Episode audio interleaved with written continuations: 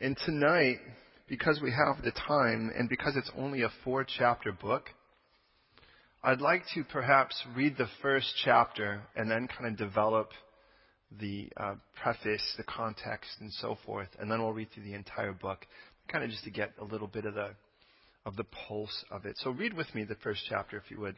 Uh, and, and then again, my goal from that point will be giving us a little bit of history, how it connects with the book of Acts, and then and then read through straight through the book at the end, hopefully with the idea that we would gravitate to some deeper meaning in it. Chapter one, Philippians one one says this: Paul and Timothy, bondservants of Jesus Christ, to the saints all the saints in Christ Jesus who are in Philippi with the bishops and deacons. Grace to you and peace from God our Father and the Lord Jesus Christ. I thank my God upon every remembrance of you, always in every prayer of mine making request for you all with joy. For your fellowship in the gospel from the first day until now, being confident of this very thing, that he who has begun a good work and you will complete it until the day of Jesus Christ. Just as it is right for me to think this of you all, because I have you in my heart, inasmuch as both in my chains and in the defense and confirmation of the gospel, you all are partakers with me in, uh, of grace. God is my witness how greatly I long for you all with the affections of Jesus Christ.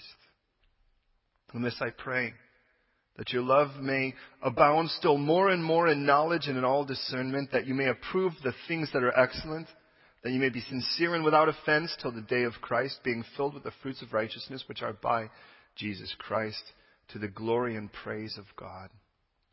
But I want you to know, brethren, that the things which happened to me have actually turned out for the furtherance of the gospel, so that it has become evident to the whole palace guard and to the rest that my chains are in Christ. And most of the brethren in the Lord, having become confident by my chains, are much more bold to speak the word without fear. Some indeed preach Christ even from envy and strife, and some also from goodwill. The former preach Christ from selfish ambition, not sincerely, supposing to add affliction to my chains. But the latter out of love, knowing that I'm appointed for the defense of the gospel. Well, what then? That in every way, whether in pretense or in truth, Christ is preached, and in this I will rejoice. I rejoice. Yes, I will rejoice, for I know that this will turn out for my deliverance through your prayer and the supply of the Spirit of Jesus Christ according to my earnest expectation and hope that in nothing I shall be ashamed, but with all boldness, as always, so now also Christ will be magnified in my body, whether by life or by death. For me to live is Christ, and to die is gain. If I live on in the flesh, uh, this will mean fruit for my labor. Yet what I shall choose I cannot tell, for I am hard pressed between the two, having a desire to depart and be with Christ, which is far better. Nevertheless, to remain in the flesh is more needful for you. And being confident of this, I know that I shall remain and continue with you all for your progress and joy of faith. That your rejoicing may, for me, may be more abundant in Jesus Christ by my coming to you again. Only let your conduct be worthy of the gospel of Christ, so that whether I come and see you or I'm absent, I may hear of your affairs, that you stand fast in one spirit, with one mind, striving together in the faith of the gospel, and are not in any way terrified by your adversaries, which is to them a proof of perdition, but to you of salvation, and that from God. For to you it has been granted on behalf of Christ not only to believe in him, but also to suffer for his name's sake, having the same conflict which you saw in me and now here is in me. Pray with me, please. Lord, thank you so much for the beautiful gift of your presence, for the sweet power of your word, and for the way tonight we are going to bathe in it. How you intend tonight to just minister to us profoundly. And let us tonight, Lord, let us sit at your feet as Mary did, choosing the greater service, the one thing required. May we tonight bathe in you. May we enjoy the sweetness of your fellowship and enjoy the fellowship with each other that you tell us. Behold how good and how pleasant it is for brothers to dwell together in unity. So may we dwell together tonight at your feet Speak to us and minister, I pray. In Jesus' name. Amen. I would say tonight, as I would any, please don't just believe me. Don't just assume it's true because I say so. Let the Bible truly be your answer for all things. It was 356 BC when Philip, the king of Macedon, established the town in his own name, Philippi. It is on the foot of Mount Orbellas, which later they would discover was right at the cusp of some gold mines. Literal gold mines. It was in discovering that that the Romans would take great interest in it and conquer it in 168 BC. Now understand Julius Caesar, if you will, the original Caesar, who had been murdered, by the way, well, he'd been murdered by two men, basically Marcus Brutus, Cassius Longinus. Uh. And, and, and, what had happened is, is that the two men that went in hot pursuit of Julius Caesar's murderers, that of Mark Antony and of Octavian, found these murderers and then disposed of those murderers at the town Philippi. Now the way that they had gone into this is that they called Legion Reserve 28. That was at one time Julius Caesar's so, sort of secret service, his hidden guard, his Praetorian guard. And what they had done is they had drafted these older men, but they were fighters. And they were proud of Rome. And they were deeply, in essence, in allegiance with Julius Caesar. And when they had been drafted, though they were older men, they came ready to fight. And what they had been promised is if they left the comforts of the place that they had lived, and were willing to take this battle on for a small period of time, the victory they were sure would be granted. The result is that they would be given the town of Philippi as a consequence or as a reward. So when Octavian then, and then Mark Antony then defeats uh, this, these two men, by the way, for what it's worth, Marcus Brutus and Cassius Longinus. What had happened ultimately is that Octavian will become then the Caesar. And when he does, he calls this city Colonia Victoris Philippensium, or if you will, the colony of Philippi the victorious colony of Philippi. Why? Because at this point now, a town that had only had in essence three, I'm sorry, 2,000 people now becomes a town that is a, the town that is most proud of their Roman citizenship. These older men stepped in and they took down these people who had taken down Julius Caesar and they were very proud of that victory. As a result of that, they made this town as much like Rome as they possibly could. So much so ultimately that they would call the town a little Rome or a tiny Rome. If you hadn't been to Rome and you couldn't get to Rome, perhaps you could get to Philippi at the cusp of the Aegean Bay that's sort of shaped like Mary Tyler Moore's haircut. And at the top of it there, you could experience at least a little bit of Rome and feel like you'd been there. Very different, by the way, than here in England. Some of you have been to Little Venice. I don't know why in the world they call it that. There's nothing like Venice in it at all, other than there's some water occasionally here and there. It was overseen, by the way, by two duumviri. And duumviri, if you will, were magistrate military officers sent specifically from Rome. So by the time that this is being written to Philippi, the town itself was a garrison. More than just a colony, it was a garrison. And what that means is, it was a town where you took your retired soldiers and you sent them to go and, and, and retire, to spend the rest of their life. Could there be a city outside of Rome that would be more proud of Rome, more content with being a citizen, more proud of the fact they had surrendered their own glories for a greater gain than this city. In all of that, Paul will seize upon that history and the way that he writes Philippians. The letter that he writes will speak about our citizenship being in heaven and how important that is. And the example of Jesus and Paul himself surrendering their old glories for a battle to be fought for the ultimate victory for which they would receive a greater gain. Now, the way that Philippi shows up is in Acts chapter 16. And here's the way it kind of works. Paul, prior the name Saul, had been at one point the sidekick of a man named Barnabas. But after Cyprus and after their first trip together, there's a big disagreement over John Mark, who happens to be this Barnabas' cousin. See, John Mark had somehow went back in the middle of this mission of their first trip. They had gone through the Isle of Cyprus, from which, by the way, Barnabas was from, but then had made their way up into Turkey. And the moment they made their way up, uh, made their way up into Turkey, John Mark was gone. We do not read why. But one thing's for sure. Paul is not happy about it. And the moment we get north then, it will always be Paul and Barnabas, not Barnabas and Saul anymore.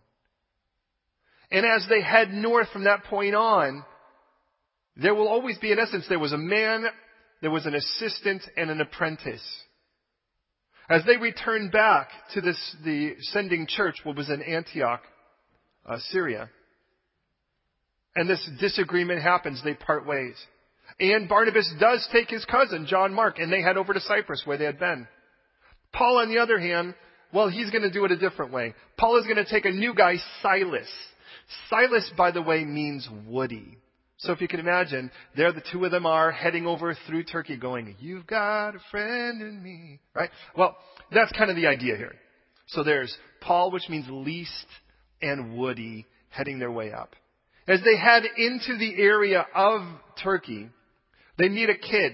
And by a kid, we assume him to be a teenager. And this teenager's name is Timothy. He comes from good stock. Mom's a Jew, but dad's a Greek. And he comes from some biblical training. Paul would make mention of mom and grandma, Lois and Eunice. And somewhere in all of that, Paul had been in that area last time. The last time he was there on his first trip, he had been stoned, apparently either to death or near to death.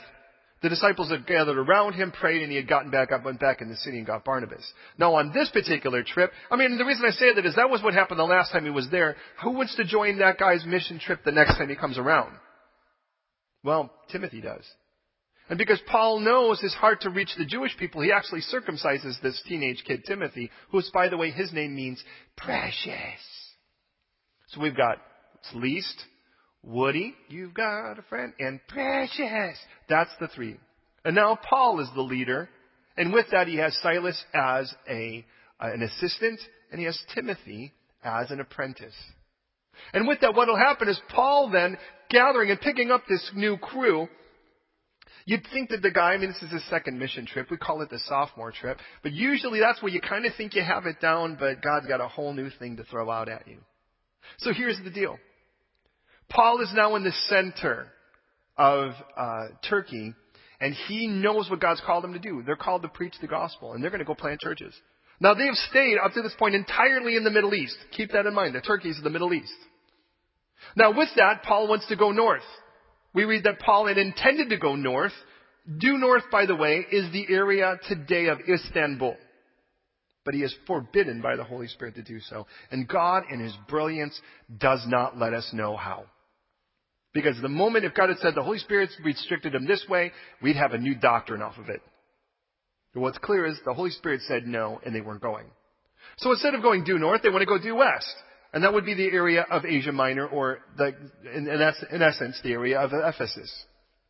But we read again, they're prevented by the Holy Spirit from doing so. Now I'd like you to consider the fact that imagine if you're Timothy, when you're a teenage kid, you just got circumcised by a guy that got stoned to death the last time he was in town. He's grabbed you and you've gone on this mission trip and the guy can't even seem to figure out where in the world you're supposed to go. He tries, oh, we're not going there. And can I just say, that is the world of mission. If you really want to be a, have an organized life, be an accountant. Do not be a missionary. It will never be defined. I mean, you'd like it to be to some degree, and the moment you think you got structure, something happens to kind of earthquake the whole thing. Well, so hear me on this. As that is the case, Paul, not, not being able to go north, not even being able to go west, goes northwest and winds up in the coastal town of Troas. And it's there we read, by the way, that he sees a vision of a Macedonian man. Now understand, Macedonia now is west of Turkey, and that is the area of Europe. Before this point, the mission had never gone to Europe. So, the man is pleading, he's begging. Now, I don't know if you've ever seen a grown man beg, but it is a weird dynamic. It is a humbling and weird and awkward experience for anybody who's in the environment. Well, just the same, he says, please, please come to Macedonia. He gets that vision at night, and Paul says, immediately we. And all of a sudden, there's an interesting addition, change in the tone of the book of Acts, because at that point, there is a we, us, which tells us the writer, Luke, now has made his way onto the page. He is not, he's no longer writing from the third person. He is actually writing whilst on the trip now. This is his experience. Now it's his own travel journal. And now he says, we immediately concluded that it was time to go and preach the gospel there. So immediately we got up and went. Now that's fun because I get the idea that Paul's like, hey, let's go north. Oh, sorry, the Holy Spirit won't let us. Hey, let's go west. Sorry, the Holy Spirit won't let us. And what I love about Paul is that he never stops. You know, it isn't like, well, fine then. If I can't go north and I can't go, you know, west, I'll just not go anywhere. Oh, he just keeps trying. And as he keeps pushing forward, the Lord makes a way. And what happens is ultimately he's like, he gets his vision in the middle of the night. How do you want to be Timothy? And he's like, wake up, wake up. The Lord sent a Macedonian, a vision of a Macedonian man, and now we need to go to Macedonia. And you're like, now? Couldn't God have given you the vision at noon? Why now? But up we go. And off we head, looking for a Macedonian man. So we traveled, but we bounced through areas, Amphipolis, Neapolis, and so forth, and make our way then onto the mainland of Macedonia, and we wind up in this garrison in Acts 16. A garrison, I remind you, a place where everybody's very proud to be Roman. Very proud of our citizenship. And imagine, imagine putting a bunch of old soldiers. Imagine, if you will, putting, just designating some place in the middle of England someplace south of Manchester. We're going to call it, you know, Glory Days, England. And you stick all your old RAF pilots together in that place. Could you imagine what it would be like? Imagine them comparing scars and tattoos and stories and war. I mean, that's the, that's the environment of Philippi.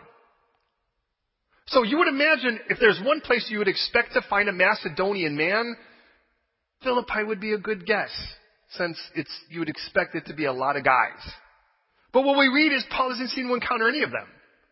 I mean, imagine he's looking for a Macedonian man, and he winds up at the river, traditionally where women go and wash their clothes. And what happens is he goes and he meets a woman there.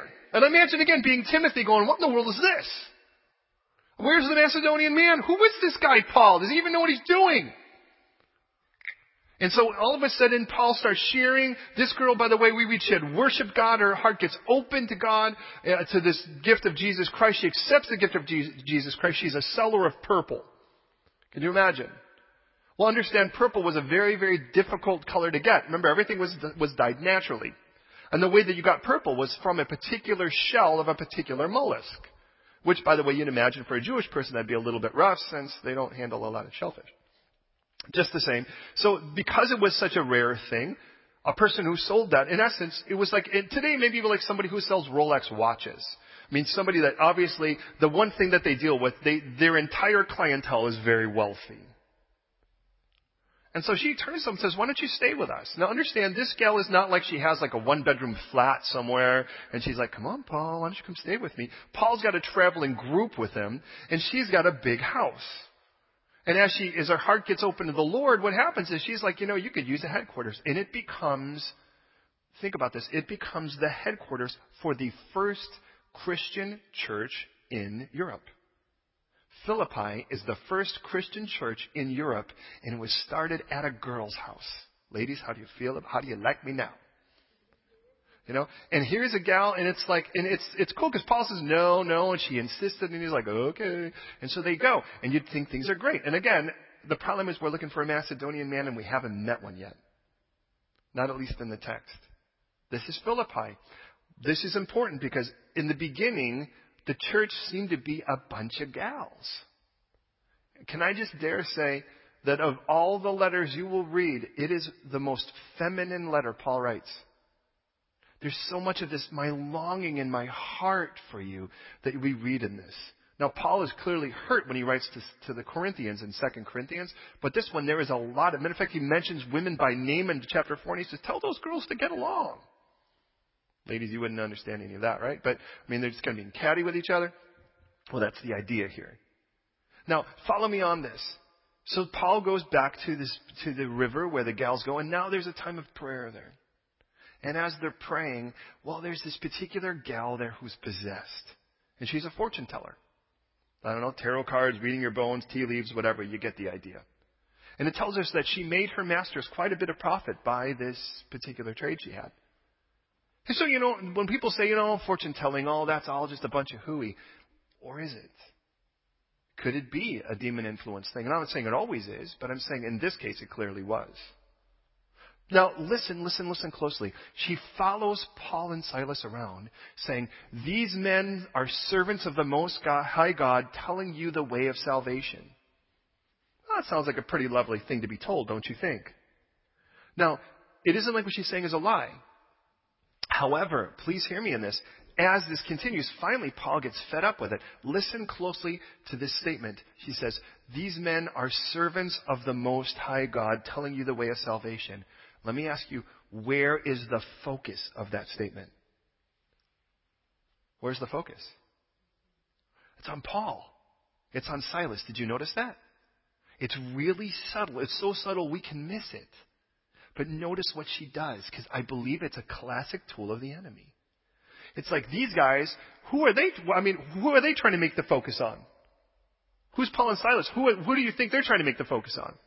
On Jesus.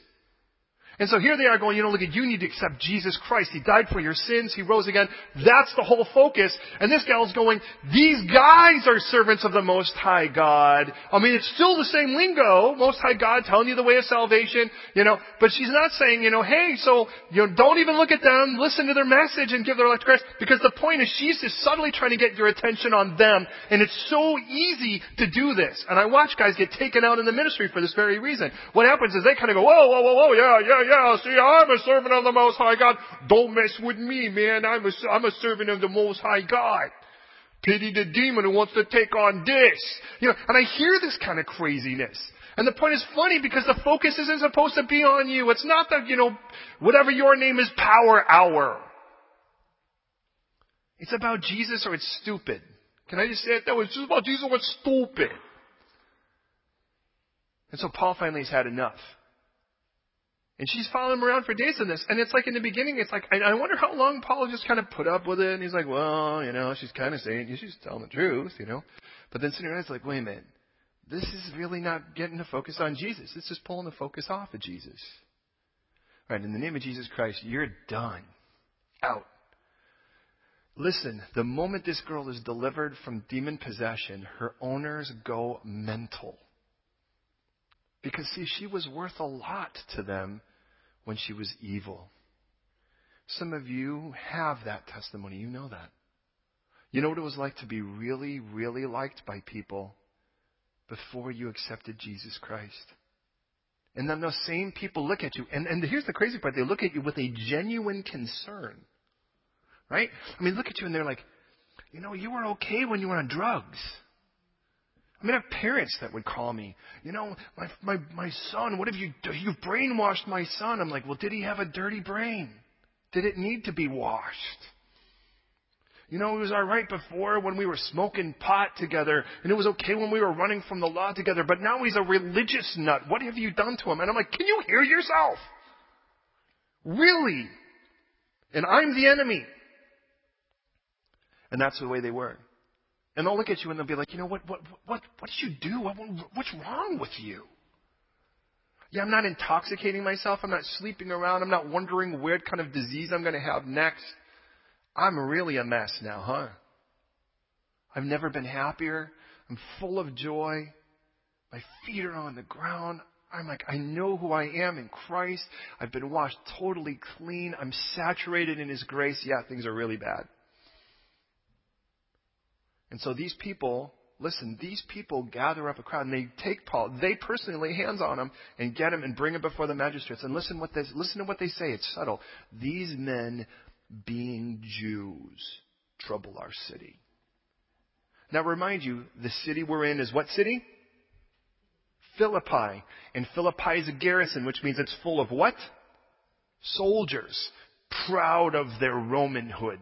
Proud of their Romanness and as that's the case, Jews aren't actually real cool in a Roman Empire.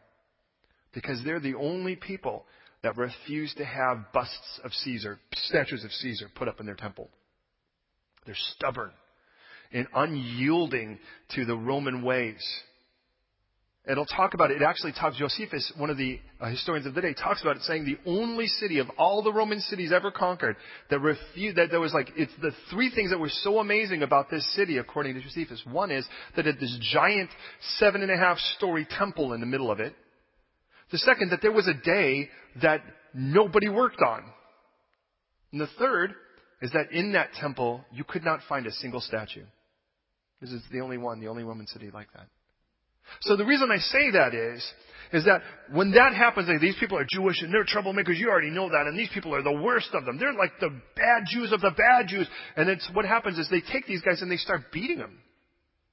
And then they throw them in prison. You know where you got thrown? I mean, imagine this. If you're Paul and you're Silas, we don't read where Timothy is. Maybe he was a kid, so they just kind of disqualified him for the moment. But they kind of look at it understand the reason why you got arrested was because you cast a demon out of a girl that was possessed by hell. Now, is there any part of you would think, God, really? No, not for these guys. It says, but at midnight, these guys were praying and singing hymns. What kind of hymns do you think they were singing? Like, Nobody knows the trouble I've seen. I mean, think that's where they're going with it? Apparently not. Because it says, and the prisoners were listening. They threw him in the inner prison. The inner prison, the prison is shaped like a donut. In the middle is where you scoop all the poop, and that's where they dropped him. The good news, though, I mean, we can agree that's bad news because they fastened their feet into stocks just to make it worse, but is that they had center stage for all the other prisoners. Every prisoner got a good seat, if you will, for the concert. And at that point, God does the original jailhouse rock. And it doesn't just say that he rocks the, the prison, but he rocks the foundations of the prison. You know why that's different? Because when you rock the foundations of something, you can't rebuild it and all of the prison doors fly open. Listen, these guys, now understand, Roman prison is not like an English prison where life is actually, if you're a fruit fly, like, you know, you have life in prison, that's six years, and then you get released. There, you're in a prison holding cell until they kill you. Basically, it's just a place where you wait to die. So with that in mind, keep this in mind. Every one of those guys, in essence, think of it as you're on death row with these guys. Now, the prison has been completely shattered, if you will. Where do you run? And yet every one of those prisoners run to Paul and Silas. The jailer, realizing that this had happened, wakes up. He's been sleeping, but an earthquake tends to wake you up. Calls right, and at this point, he's about to kill himself. He's about to kill himself because if he loses one prisoner, Rome will torture him to death instead. So as a result of that, Paul says, whoa, whoa, whoa, whoa, don't hurt yourself. They're all right here in the poop hole with me. Because somehow they thought that the freedom that Paul possessed was greater than anything outside those walls. And at that point, then, he gets an escort. The jailer pulls these guys out, pulls them to his house, rinses off their wounds, and then they all get saved. The jailer and his family. Okay, here's the funny part. What gender do you think the jailer is? I have a feeling we found our Macedonian man. I mean, it'd been women, women, women, women, women, jailer. Would you have thought, well, I'm going to need to get beat up, thrown in a poop hole, have God rock the whole place for me to get my Macedonian man? But that's the way it works. And it says, by the way, please hear me on this. He and his household believed. He and his household were baptized. He and his household were saved. It does not say he was saved or he believed and his household was baptized and saved. The reason I say that is there are some people who teach, but it is not in Scripture, that if the father believes, his whole household's saved. God is not into group reservations, beloved. He calls his sheep by name. You have a choice to make, each one of you individually for your own. So hear me in this. Paul then gets escorted. Once they realize, oh my goodness, this guy actually was a Roman citizen, now you in trouble. Because you beat a Roman citizen without due, without due course. And with that in mind, that means they all could have been beat. So they kind of come with their tail between their legs and like, excuse me, but can, would you please leave our city? Paul says, how about a little parade? And he gets this royal escort out of the city. He goes, oh, but we need to make a stop first. And where does he stop? Lydia's house, which might I remind you is church. Imagine all the saints that were there, brand new believers that were all freaked out and nervous.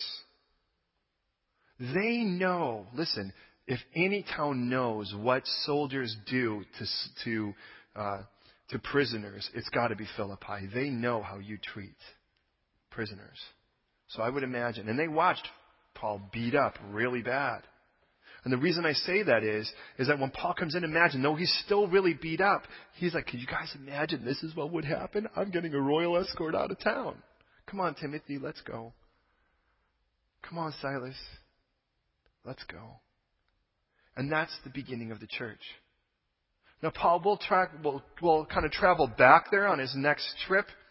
But you can imagine he isn't going to spend an awful lot of time there. Things were a little bit rough there. As a matter of fact, what Paul would say, as he actually writes later for what it's worth, in 1 Thessalonians chapter 2 verse 2 it says, You guys know how spitefully we were treated in Philippi. So Paul's background was in this. He's like, hey, you guys in Thessalonia, you guys, and by the way, that's just, by the way, kind of due west on that same coast. He's like, you guys know how bad it was. Because when Paul showed up in Thessalonica, which will be next, he was still in bad shape. By Acts 20, again, he'll stop there just in essence to celebrate Passover. And then he'll head to Greece. And as he heads to Greece, he's just going to sail from Greece back to Antioch, but he finds out that there's a plot to take his life. So he goes back through up to Macedonia and sails from Philippi. And that's kind of his experience there.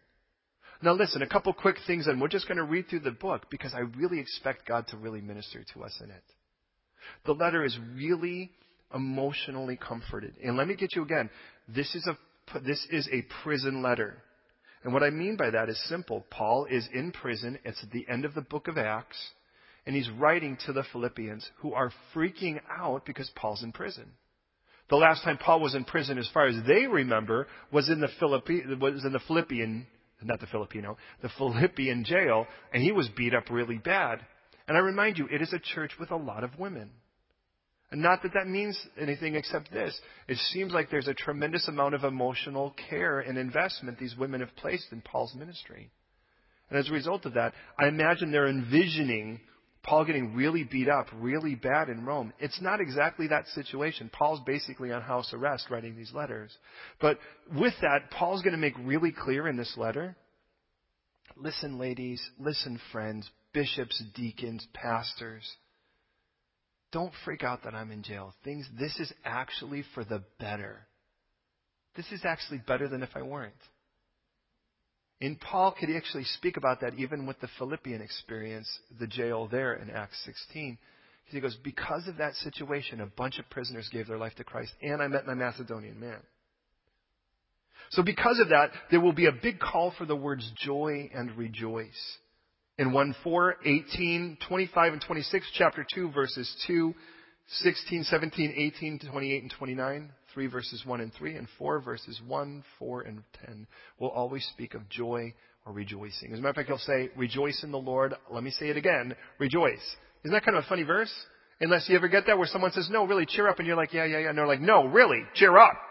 Rejoice. Yeah, yeah, I got it. No, I mean it. I'm going to say it again. Rejoice. But there is a common problem. The same problem, by the way, we'll find in just about every letter written, and it's a problem of unity. Do you remember that back, those of us who were here last week with Ephesus? Well, there is a problem there. In chapter 1, verse 9, he'll speak of it. In verse 27, he says this Stand fast in one spirit, with one mind striving together for the faith of the gospel. In chapter 2, verse 2, it says, Fulfill my joy by being like minded, having the same love, being of one accord and one mind chapter 3, verse 16, he says, Let us be of the same mind. And in chapter 4, these particular gals, Euodia and Syntyche, he says, I implore Euodia and Syntyche to be of the same mind in the Lord. They're not getting along. But if there will be one particular issue, it is the issue of suffering and the benefit of it. He'll actually tell us in chapter 1, verse 7, that you're partakers with me in my chains. In verse 13, he'll say that the entire palace guard has now learned that I'm in chains for Christ. And he says, listen, having the same conflict you saw in me and hear in me. Do you hear that? Having the same conflict means you guys are being persecuted now too. The church that Paul is writing to is a church that's also now being very persecuted for their faith in Christ. In chapter 2, verse 17, he says, I am being poured out like a drink offering on the sacrifice and service of your faith. Don't miss that. The point is simple. Their sacrifice had already fueled the fire. Paul was only stoking the fire greater in his experience. Chapter 3, verse 18, he says, I tell you, even weeping, that there are many who are enemies of the cross of Christ. And in chapter 4, verse 14, he says, You shared in my distress.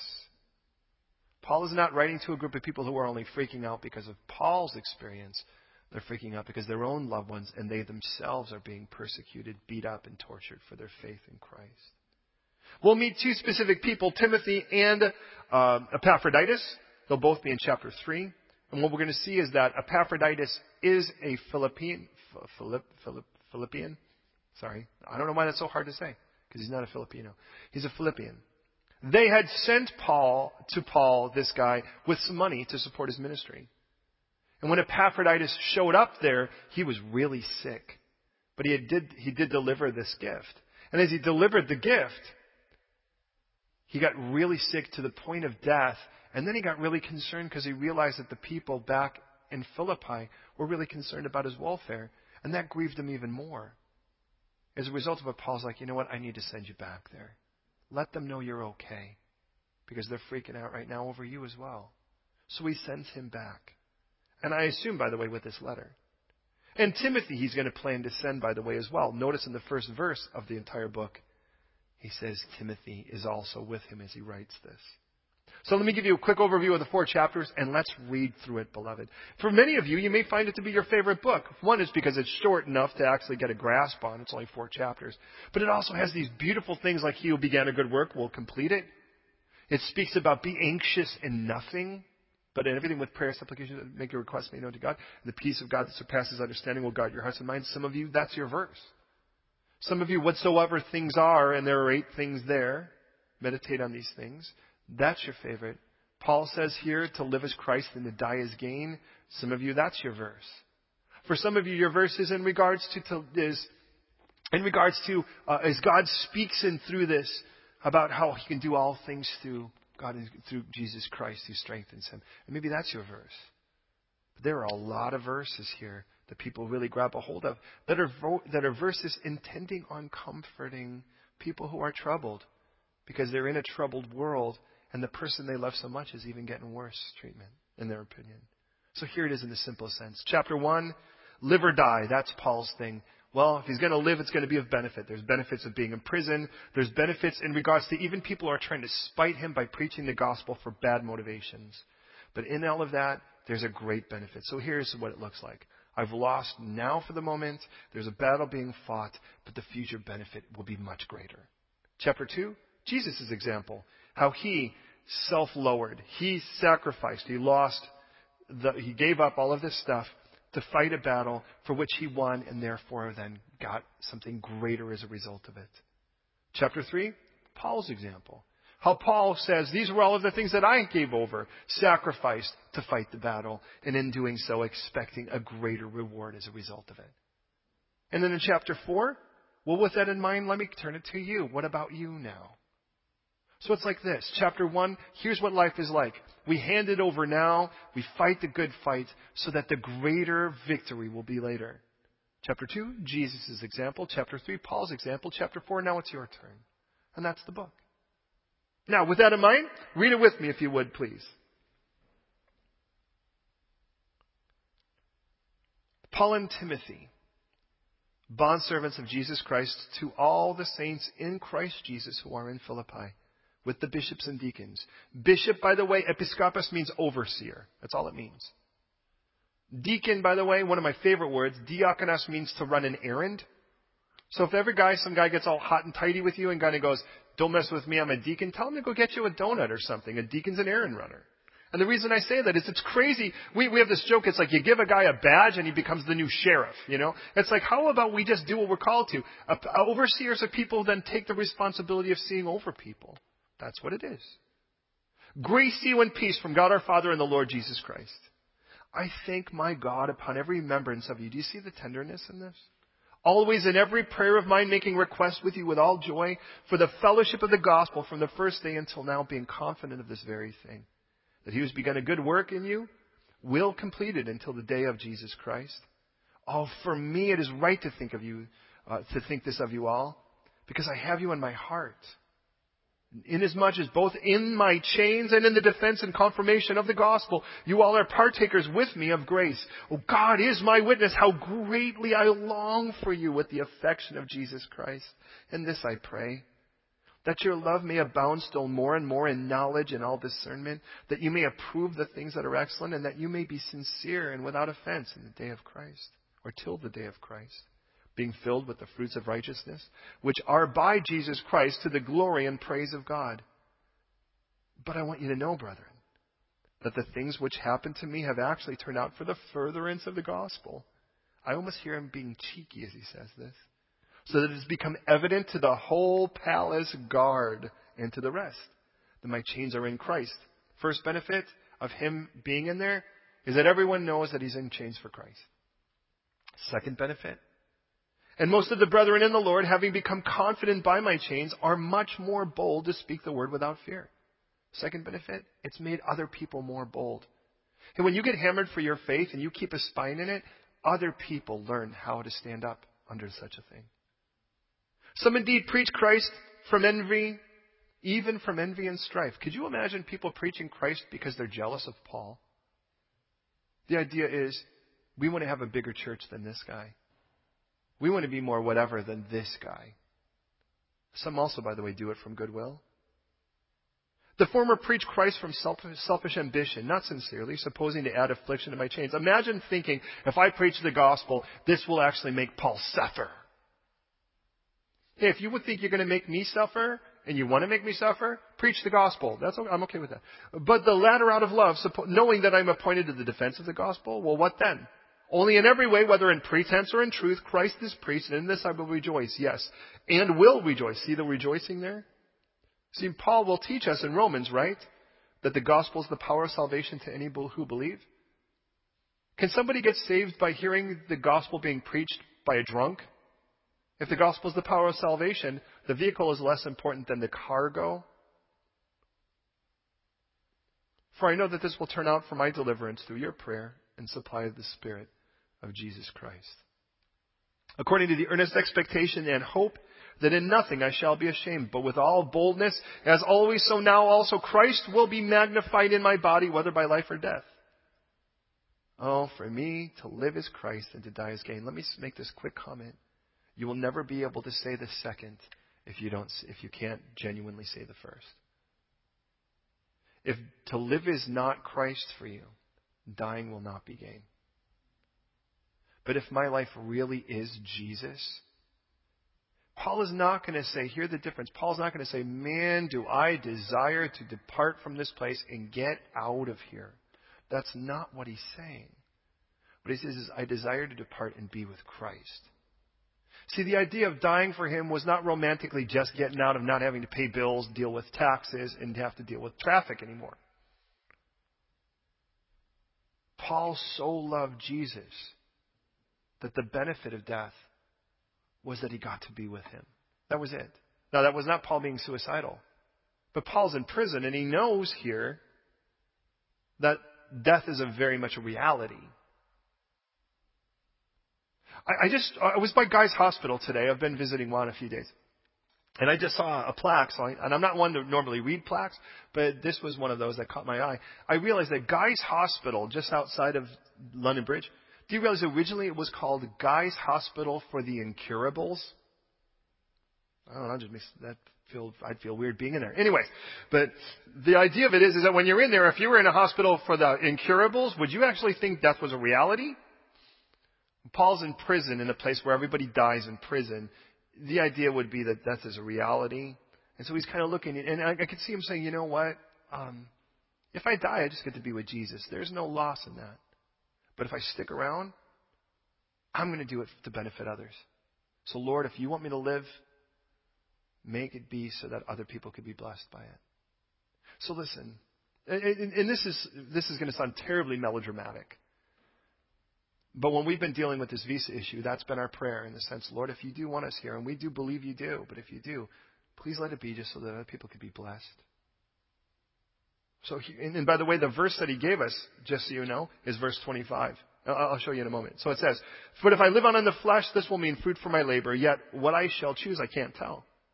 I'm hard pressed between the two, desiring to depart and be with Christ. Let's be honest, that's far better. Nevertheless, to remain in the flesh, well, that's more needful for you. And this was the verse we were going to flash up. Being confident of this, I know that I shall remain and continue with you all for your progress and joy in faith. And it's true, by the way. The Lord has granted us. By the way, just yesterday, we even got our, our biometric card, so we're as solid in as we can be right now. That your rejoicing for me may be abundant in Jesus Christ by my coming to you again. Only let your conduct be worthy of the gospel of Christ, so that whether I come and see you or am absent, I may hear of your affairs, that you stand fast in one spirit, with one mind, striving together for the faith of the gospel and are not in any way terrified by your adversaries, which to them is proof of perdition, but to you of salvation, and that from God. For to you it has been granted on behalf of Christ, not only to believe in him, but also to suffer for his name's sake. Did you notice it says it's been granted to you? Like it's been a, it's a gift that God just gave you, was to suffer for his name's sake. Having the same conflict which you saw in me and now here is in me. Listen, if you think, if you are governed by being comfortable you will never think that God allowing persecution in your life is a gift. But if your desire, if your heart's desire more than anything is to be like Jesus, you will actually see it as a gift. Therefore, chapter 2. If there's any consolation in Christ, any comfort of love, if any fellowship of the Spirit, of any affection and mercy, Fulfill my joy by being like minded, having the same love, being of one accord and one mind. Let nothing be done through selfish ambition or conceit, but in lowliness of mind, let each esteem others better than himself. Let each of you look not only for his own interest, but also for the interests of others. Remember that whole second chapter is Jesus' example of surrender and then exaltation? Look at what it says. Let this mind be in you, which was also in Christ Jesus, who being in the form of God, did not consider it robbery to be equal with God, but made himself of no reputation, taking the form of a bondservant and coming in the likeness of men. Being found in appearance as a man, he humbled himself and became obedient to the point of death, even death of the cross. There's his surrender. Therefore, God also has highly exalted him and given him the name which is above every name that at the name of Jesus, every knee should bow of those of heaven, in heaven, and those on the earth, and those under the earth, and that every tongue should confess that Jesus Christ is Lord to the glory of God the Father. Therefore, my beloved, as you also have obeyed, not only in my presence only, but now much more in my absence, work out your own salvation with fear and trembling, for it is God who works in you both to do to will to do and to do for his good pleasure. Now please hear me. Some people like to quote verse 12, but without verse 13. Do you see how dangerous that is? It's still the same sentence. You're aware of that, right? The word work, by the way, is the word ergas. It means act out. It means to be active. Do something about it. And the idea of it is we say, oh, well, work out your own salvation with fear and trembling. In other words, live out your faith. Because it is God. For means because. It is God who works within you to will to do and to do for His good pleasure. So put all of that together. God is within you, giving you a desire to do His will. And He will do it through you, so therefore, get busy. Let Him do it through you. There's the idea. Verse 14, and I think probably every one of us should tattoo this verse on our heart if nowhere else. Do all things without complaining and disputing. Any of you think you've done that verse perfectly? Okay, just checking to see if anyone's better than I am on that. All right. That you may become blameless and harmless children of God without fault in the midst of a crooked and perverse generation, among whom you shine as lights in the world, holding fast to the word of life, that I may rejoice in the day of Christ, that I have not run in vain or labored in vain. Yes. And if I am being poured out as a drink offering on the sacrifice and service of your faith, I'm glad and rejoice with you all. For the same reason, you also be glad and rejoice with me. But I trust in the Lord Jesus to send Timothy to you shortly, that I may also be encouraged when I know your state. For I have no one like minded who will sincerely care for your state. For all seek their own, not the things which are of, of Christ Jesus. But you know his proven character, that as a son with his father, he served with me in the gospel. Therefore, I hope to send him at once, as soon as I see how it goes with me. But I trust in the Lord that I myself may also come shortly. Yet I considered it necessary to send you Epaphroditus, my brother, fellow worker, fellow soldier, but your messenger, and the one who ministered to my need since he was longing for you all, and was distressed because you had heard that he was sick. Oh, for indeed he was sick almost unto death, but God had mercy on him, and not only on him, but on me also, lest I should have sorrow upon sorrow. Therefore, I sent him more eagerly, that when you see him again, you may rejoice, and I may be less sorrowful. Receive him therefore in the Lord with all gladness, and hold such men with in esteem, because for the work of Christ became close to death, not regard lives, to supply what was lacking in your service toward me. Now, get the idea here. Remember, Paul said to live as Christ and to die as gain. He says, look at Epaphroditus' example. Oh, there was a guy who almost gave up his life serving just to run this errand.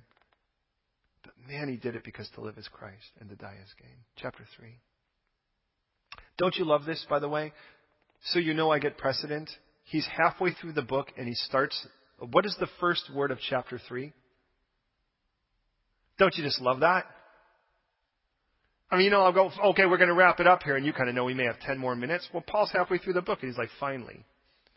My brothers, rejoice in the Lord. For me to write the same things to you isn't tedious. For you, it's safe. Beware of dogs. Beware of evil workers. Beware of the mutilation. By the way, that's those people following him around that circumcision group, saying you have to be Jewish to be saved. For we are uh, the circumcision who worship God in the Spirit, rejoice in Christ Jesus, and have no confidence in the flesh. Although I might have confidence in the flesh, if anyone thinks he may have confidence in the flesh, oh, I more so. Remember how now Paul's giving us his example of how he gladly sacrificed all that he had for the better of what Jesus had to offer him. Circumcised on the eighth day of the stock of Israel, of the tribe of Benjamin, a Hebrew of Hebrews, concerning the law of Pharisee, concerning zeal persecuting the church, concerning the righteousness which is by the law, blameless. But what things were gain to me, these I have counted loss for Christ. Yet indeed I count all things a loss for the excellence of the knowledge of Christ Jesus my Lord, for whom I have suffered the loss of all things. I count them as rubbish that I might gain Christ. But let me just take that a little step beyond because I want you to recognize when he says I count it all rubbish, the Greek word is the word scubala. Could you say scubala? Come on, say it with some little oomph. Scubala. Congratulations, you just said poop. It puts a whole new meaning behind Scooby Doo, doesn't it? Paul says, I count all of those old accolades as poop compared to how beautiful it is to know Jesus, how excellent it is to know Jesus, how amazing it is to know Jesus. Is there anything in your life that you could look at and say, oh man, I wish that I had that too compared to knowing Jesus. Oh, I count them as scubala, that I may gain Christ and be found in Him, not having my own righteousness, which is from the law, but that which is through faith in Christ, and righteousness which is from God by faith, that I may know Him and the power of his resurrection and the fellowship of his sufferings, being conformed to his death, if by any means I may attain to the resurrection of the dead. Oh, not that I have attained or am already perfected, but I press on, that I may hold of that for which Christ Jesus also laid hold of me. Brethren, I don't count myself as I've apprehended, but one thing I do, forgetting those things which are behind, and reaching forward to those things which are ahead. I press toward the goal for the prize of the upward call of God in Christ Jesus. Therefore, let us, as many as are mature, have this mind. And if anything you think otherwise, God will reveal even this to you. Nevertheless, to the degree that we've already attained, let us walk by the same rule and let us be of the same mind. Brothers, join in following my example and note those who so walk as you have us as a pattern. For many walk of whom I told you often and now tell you even weeping that they are enemies of the cross of Christ, whose end is their destruction, whose God is their belly, and whose glory is their shame, who set their mind on earthly things. For our citizenship And you guys know how important citizenship is living in Philippi. Our citizenship is in heaven, from which we eagerly wait for the Savior, the Lord Jesus Christ, who will transform our lowly body, that it may be conformed to his glorious body, to the working by which he is able even to subdue all things unto himself. Therefore, my beloved, longed for brothers, my joy, my crown, so stand fast in the Lord, beloved. Oh, I implore Euodia and I implore Syntyche to be of the same mind in the Lord. And I urge you also, true companion, help these women who have labored with me in the gospel with Clement also, and with the rest of my fellow workers whose names are in the book of life. Rejoice in the Lord always. Uh, I say it again. I will say it again. Rejoice. Let your gentleness be known to all men. The Lord is at hand. Oh, be anxious for nothing. But in everything, by prayer and supplication with thanksgiving, let your requests be made known to God. And the peace of God, which surpasses all understanding, will guard your hearts and minds through Christ Jesus. Finally, brothers, there's our next finally. Whatever things are true, whatever things are noble, whatever things are just, whatever things are pure, whatever things are lovely, whatever things are of good report, if there is any virtue or if there is anything praiseworthy, meditate on these things. These things which you learned and heard, or learned and received and heard and saw in me, these do, and the God of peace will be with you. Did you notice Paul didn't just say, those things which I've taught you do? Listen, beloved, one of the weaknesses that can be in Christianity and should never be there is that we think that everybody should just be taught stuff and not exampled it. People are starving to see examples of what it means to have eternal life, to live an abundant life. Be that example. Could you imagine saying, What you saw in me, what you heard, and what you observed? Now I want you to do that. Could you imagine what you received from me? Do that. But I rejoiced in the Lord greatly that now at last your care for me has flourished again. Though you surely did care, you just lacked opportunity. Not that I speak in regard to the need, but I've learned in whatever state I am to be content. Oh, I know how to be abased, and I know how to abound. Everywhere and in all things I have learned both to be full and to be hungry, both to abound and to suffer need. I can do all things through Christ who strengthens me. Nevertheless, you've done well in that you shared in my distress. Now you Philippians know also in the beginning of the, of the gospel, when I departed from Macedonia, no church shared with me concerning giving and receiving, but only you. For even in Thessalonica, you sent aid once and again for my necessities. Imagine, Paul had been chased out of town, I remind you, but when Paul wound up in Thessalonica, the Philippian church recognized that the guy needed support, and they sent monetary support for the guy to make sure he can continue the ministry. Not that I seek the gift, but I seek the fruit that abounds to your account. Indeed, I have all in abound. I am full, having received from Epaphroditus the things sent from you, a sweet smelling aroma, an acceptable sacrifice, well pleasing to God. And my God shall supply all your need according to his riches in glory by Christ Jesus. Now, to our God and Father be glory forever and ever. Amen. Oh, oh, greet every saint in Christ Jesus. The brethren who are with me greet you. All the saints greet you, but especially those who are in Caesar's household. Do you realize what he just told us? He's like, all the saints say hi, but especially all those guys who's gotten saved because I'm in jail here. Caesar's household? He's like, you want to get Caesar's guys saved? Send up Paul to jail? It worked. The grace of our Lord Jesus Christ be with you all. Amen. As we go to prayer, let me just say this. I don't know if you've noticed, but there are times where it says Jesus Christ and other times where it says Christ Jesus. Did you notice that? Did you notice it kind of starts heavy on the Jesus Christ and ends heavy on the Christ Jesus? I'd like you to consider the fact Jesus, God, our Savior, Christ, Christos, the anointed one. It's the Greek word for the Hebrew word Mashiach or Messiah. The anointed one, if you will, the boss, the one who's in charge, the promised King of Kings, Lord of Lords. There's the idea. And can I just suggest to you the when I read that, because I like to slow down and go, why? That if it's Jesus Christ, the emphasis is on his saviorship, Jesus. And when it's Christ Jesus, the emphasis, the emphasis is on his lordship, Christ. And I like that. Because in the beginning, Paul's like, hey, I know you guys are freaked out, but Jesus is still my Savior, and I desire to be with him because he's my Savior.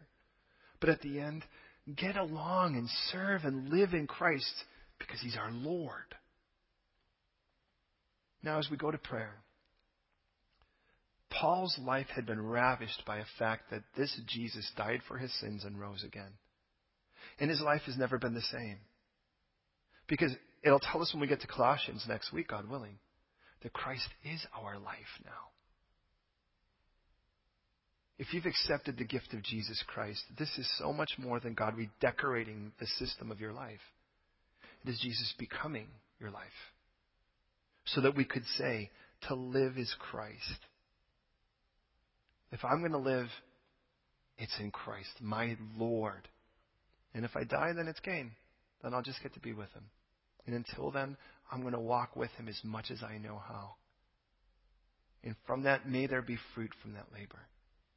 For every breath, beloved, may He use you, put you in a place where the world is transformed. God forbid that be in prison, but wherever it is, whether it be in a hardship or whether it be elevated to a palace, wherever it is, may God so do in a way so that you will be a blessing to others and others will know about this Jesus who died on the cross and rose again. Well, pray with me, would you please? Lord God, I thank you so much for Paul's example in this. I thank you, Lord, for his love for this Philippian church, for these people who he is so concerned about their concern for him for the way, Lord, that He sees them being persecuted and He wants to make sure that they don't lose faith because of it. And they know that He's being, uh, that He's in prison and He doesn't want them to be troubled by that. But he shows them this beautiful benefit in the midst of that trial. And I just pray for us, Lord, that the opposite would be to be self-consumed and full of pity for yourself. And I recognize, Lord, that that will always be a temptation for us if we are governed by our own comforts. And if we are, then I know that no matter what the trouble is, whether that's missing a train, or whether that's losing our wallet, or whether that is getting milk spilled on us, or whatever it is, God, it's so amazing how those things can change our attitudes if what we're governed by is comfort, instead of seeing it as an opportunity like Paul did in his arrest, to glorify you. And I thank you, Lord, that when Paul was arrested in Philippi, it didn't, he didn't turn it on himself, but he turned it to you and praised you and he, and he prayed to you and everybody got saved is what it looks like. And then he gets to, to, to Rome, and then he's in jail again, and there's all these people from Caesar's household that are saved now. And we confess to you that sometimes, Lord, that when things kind of don't go right, that verse that says, do all things without grumbling or complaining is the last thing on our mind. But instead of saying, somehow in this trial, the world around us is going to look and see that you are real. Because happiness may not be an option, but joy will still be there. And we recognize the world will never identify joy in a situation where they can't ascribe it to happiness. But they will when they see that we have joy even in the greatest of storms, even in the darkest of environments, even in the least friendly of situations. We can still see you high and mighty and glorify you. Lord, make us those kind of people now, I pray. And I pray, Lord, that we would be able to say that tonight, Lord, as we say, Jesus, you, your death on the cross, your resurrection, you are so, so good. You are so good, that may it be that our lives would testify to live is Christ and to die is gain. He's already suffered the loss of all other things and he counts it all skubala. May we have such an attitude, but to see others as precious and to seize the opportunity to want to take them with us. So, Lord, I pray tonight that we would have such a heart in Jesus' name. Amen.